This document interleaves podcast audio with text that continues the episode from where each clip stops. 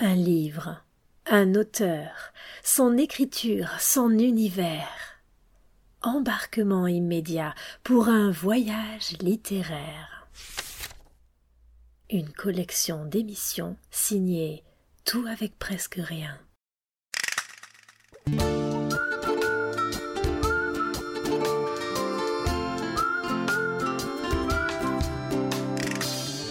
Bonjour, c'est Béatrice.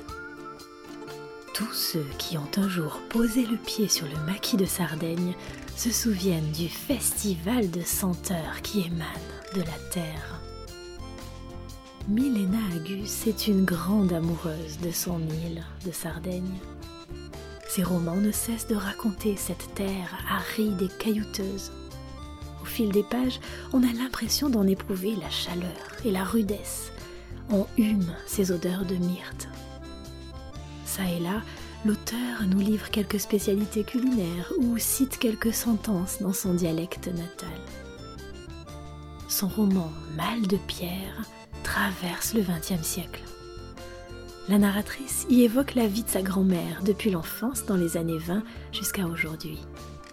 Ce sont donc trois, voire quatre générations de sardes que nous voyons évoluer par petites touches à travers les récits et les pensées de cette jeune femme, dont nous ne saurons pas s'il s'agit de l'auteur ou d'un personnage inventé de toutes pièces. Pour le plaisir du voyage, je voudrais commencer par vous lire une description de la Sardaigne par Milena Agus. Les dunes étaient d'une blancheur éclatante sur la plage du Poeto avec leurs cabines rayées blanc et bleu clair. Dans l'entrée, l'hiver après le vent, quand on allait vérifier si ça tenait encore debout, était bloqué par des montagnes de sable blanc. Vues du bord de l'eau, elles évoquaient vraiment un paysage de neige, surtout si le froid était intense. En été, en revanche, ils y allaient en vacances. Et les voisines et leurs enfants aussi, ils transportaient tout le nécessaire sur une charrette. Elle avait une robe qui se boutonnait devant exprès pour la plage, avec de grandes poches brodées. Comme elle aimait Cagliari et la mer et son village, avec cette odeur qui était un mélange de bois de cheminée, de crottin de cheval, de savon, de blé, de tomates, de pain chaud.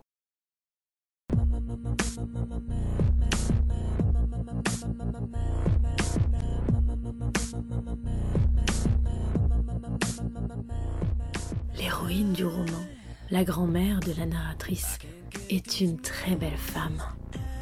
Elle a de grands yeux, une chevelure noire abondante, elle a toujours un air un peu absent. On ne connaît pas son nom. Du reste, on ne connaît pas le nom des personnages principaux. C'est une prouesse pour un auteur que faire un récit sans jamais désigner par son prénom la grand-mère, son mari, son fils ou sa petite-fille? Une prouesse et surtout un parti pris, j'en suis sûre. Une façon d'aborder les personnages par leurs actions ou par le contexte dans lequel ils vivent, et pas forcément par ce qui fait leur identité aux yeux de tous. La grand-mère, depuis sa jeunesse, n'est pas comme les autres jeunes filles. Elle est insoumise, elle a un regard singulier sur les choses qui la rend absolument marginale. Ses parents la rejettent, sa mère surtout. Aucun prétendant ne veut d'elle, tant elle est étrange. Et comme elle est incomprise de tous, tous pensent qu'elle est folle. L'époque aidant, elle n'a jamais pu exprimer ses sentiments. Et à chaque fois qu'elle a cherché à manifester sa souffrance, comme par exemple en se jetant dans un puits, en tailladant sa chair ou en coupant ses cheveux splendides pour ressembler à une galeuse, c'était un motif de plus pour la croire folle. À partir du moment où grand-mère s'aperçut qu'elle était devenue vieille, elle me disait qu'elle avait peur de mourir. Pas de la mort en soi, qui devait être comme aller dormir ou faire un voyage, Mais elle savait que Dieu était fâché contre elle, parce qu'il lui avait donné plein de belles choses en ce monde et qu'elle n'avait pas réussi à être heureuse. Et Dieu ne pouvait pas lui avoir pardonné ça. Au fond, elle espérait être vraiment dérangée, car, saine d'esprit, elle ne coupait pas à l'enfer. De toute façon, elle parlementerait avec lui avant d'aller en enfer. Elle lui objecterait que s'il créait une personne sur un certain modèle, il ne pouvait pas prétendre ensuite qu'elle agisse comme si elle était faite sur un autre modèle. Elle avait déployé toutes ses forces pour se convaincre que cette vie était la meilleure possible, et pas l'autre, dont la nostalgie et le désir lui coupaient le souffle. Cette femme souffre de mal de pierre, une expression que Milena Agus a choisie en guise de titre à son roman. Mal de pierre. Au départ, cela désigne une maladie des reins, douloureuse maladie, obstacle à la fluidité. Impossible pour elle d'avoir des enfants à cause des cailloux qui se forment en elle. Ce titre renvoie aussi à la thématique de l'amour. Mal de pierre, mal au cœur, cœur de pierre. L'héroïne depuis sa jeunesse est remplie par l'amère constat selon lequel l'essentiel ne lui est pas accordé. L'essentiel, c'est l'amour, dit-elle elle se croit maudite, et la fuite des prétendants confirme cette conviction. Elle qui aurait tant besoin de laisser couler ses sentiments, la voilà condamnée peu à peu à la froideur, à l'indifférence, à l'immobilité. Lorsqu'enfin un homme voudra d'elle et qu'elle se mariera contre son gré, ce sera le point ultime de sa résignation. Être privé de l'essentiel, c'est selon elle la cause de sa folie. Et je crois bien que tout le roman tente à démontrer cette hypothèse.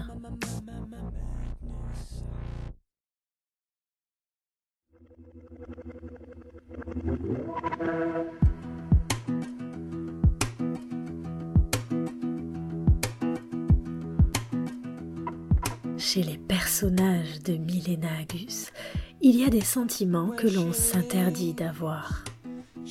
Et puis, il y a ceux que l'on n'a pas appris à repérer, que l'on a trop longtemps étouffés, ceux que l'on cache par pudeur. L'inadéquation entre ce qui est ressenti et ce qui est manifeste rend les situations touchantes. Comment dire l'amour en le cachant à tout prix? L'extrait que je vais vous lire en dit long sur le non-dit, sans jeu de mots. Une fois, elle avait pris son courage à deux mains, et le cœur battant si fort qu'il semblait bondir hors de sa poitrine, elle avait demandé à grand-père si, maintenant qu'il la connaissait mieux, disons maintenant qu'il avait vécu avec elle tout ce temps et qu'il n'avait plus eu besoin de fréquenter les maisons closes, eh bien, s'il l'aimait. Et grand-père aussi, il avait eu une espèce de sourire pour lui-même, sans la regarder. Puis il lui avait donné une tape sur les fesses, et il n'avait pas pensé un instant à lui fournir une réponse. Plus tard, la grand-mère se souvient d'un autre détail. Il voulait que grand-mère porte sa robe neuve chaque jour. Il la faisait tournoyer en disant Elle est superbe. Mais on avait l'impression qu'il voulait dire Tu es superbe. Et cela non plus, grand-mère ne se le pardonna jamais, de ne pas avoir su saisir ces mots au vol et en être heureuse.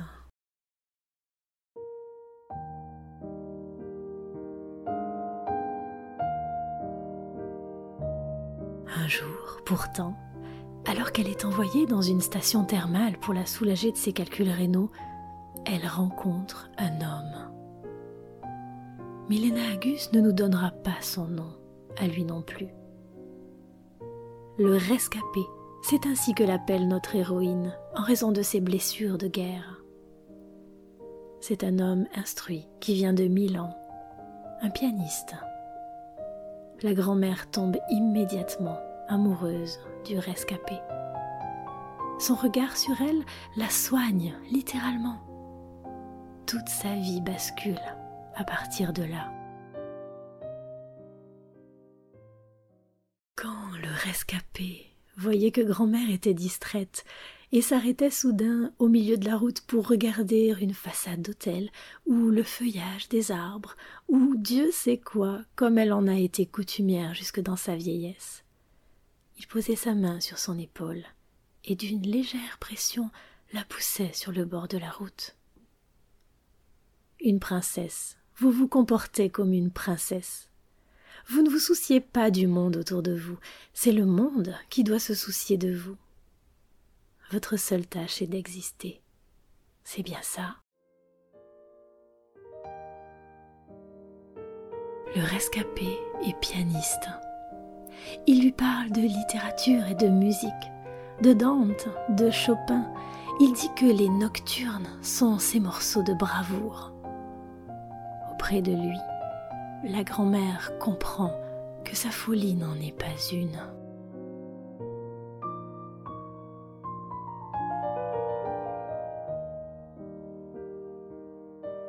Auprès du rescapé, elle se sent apaisée. Être amoureuse et aimer, c'est la résolution instantanée de ses tourments intérieurs, de sa maladie, de sa soi-disant folie. C'est si simple. Milena Agus prête à son héroïne une innocence qui met en valeur le contraste entre avant et après la rencontre du rescapé. Tout est à vif en elle. Elle vit le mal avec intensité et avec la même intensité, elle vit le bonheur. Elle ne se résignait pas à cette chose, d'après elle, absurde, qui est de s'endormir quand on est heureux.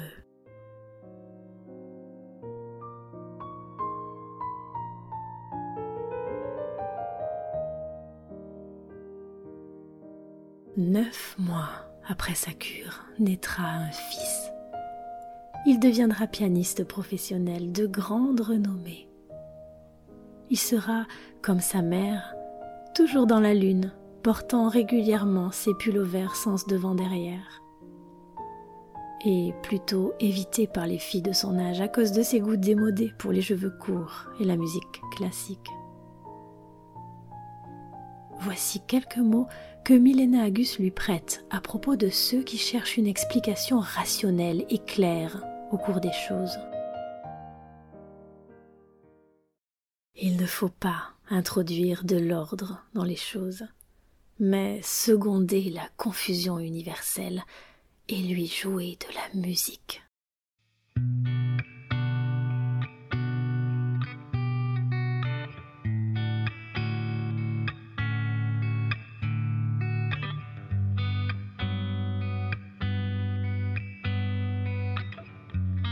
Ce qui a sauvé la grand-mère de l'asile, c'est qu'elle a toujours écrit. En cachette, elle a écrit tout ce qu'elle n'ose dire, ses pensées, ses audaces, ses désirs. Elle a écrit l'espace de son imaginaire.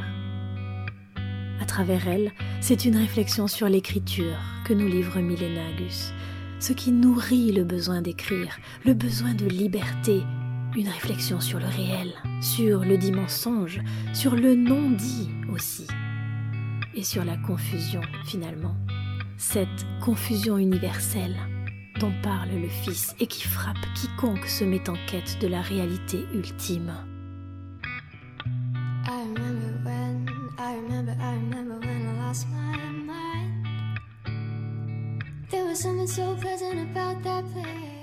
Finalement, c'est une femme insulaire que cette héroïne, une femme comme une île, comme cette terre d'où elle vient. Il y a quelque chose de l'autiste en elle, quelque chose d'enfantin, d'irrémédiablement innocent. Une certaine Madame Bovary sommeille en elle, plus prisonnière encore, parce qu'avec ses lignes d'écriture, la grand-mère trace les barreaux de son propre piège. Plus enfouie au virtuel, parce que non contente de rêver, elle écrit ce qu'elle rêve. Voici comment sa petite fille en parle. Elle n'était pas folle. Simplement, elle était une créature que Dieu avait faite à un moment où il n'avait pas envie de femme habituelle en série. Il avait eu une inspiration poétique et il l'avait créée.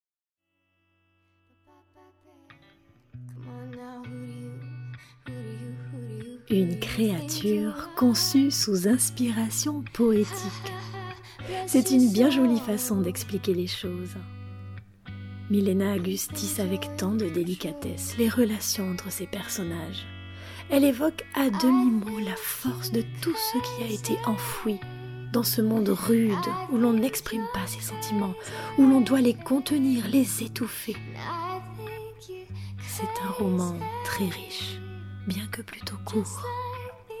Milena Agus explique en conférence pourquoi elle écrit des romans de plus en plus courts. J'ai hâte, dit-elle, d'arriver à la fin. J'écris comme je mange, j'avale à toute vitesse, et puis je regrette que mon assiette soit vide.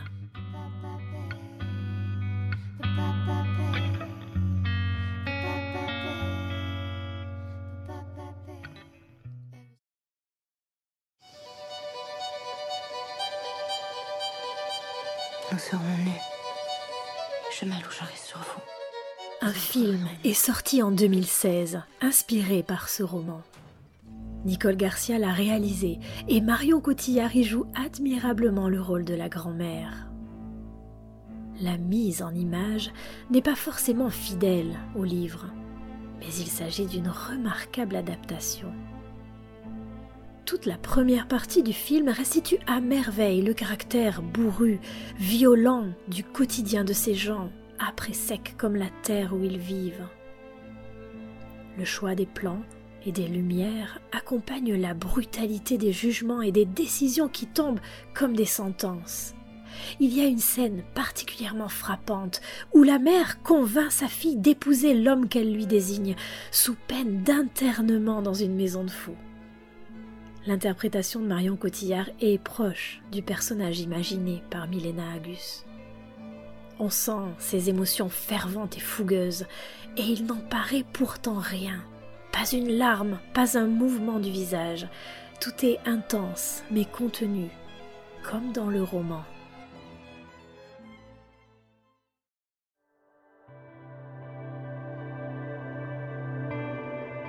Mon amour, où es-tu? Ton corps m'a envahi. Je suis plantée en toi. Je suis seule avec toi. Mon amour, où es-tu? Un regret seulement. Le film n'a pas été tourné en Sardaigne. On n'y voit pas Cagliari ou les plages d'Italie. Nicole Garcia a déplacé le cadre du film en Provence. Et vous savez quoi? Un mal pour un bien. Nicole Garcia a trouvé l'une de ces plages encore sauvages tout près de chez moi, dans le Var, une plage cachée que le tourisme n'a pas encore trouvée. Chut, ne le dites à personne.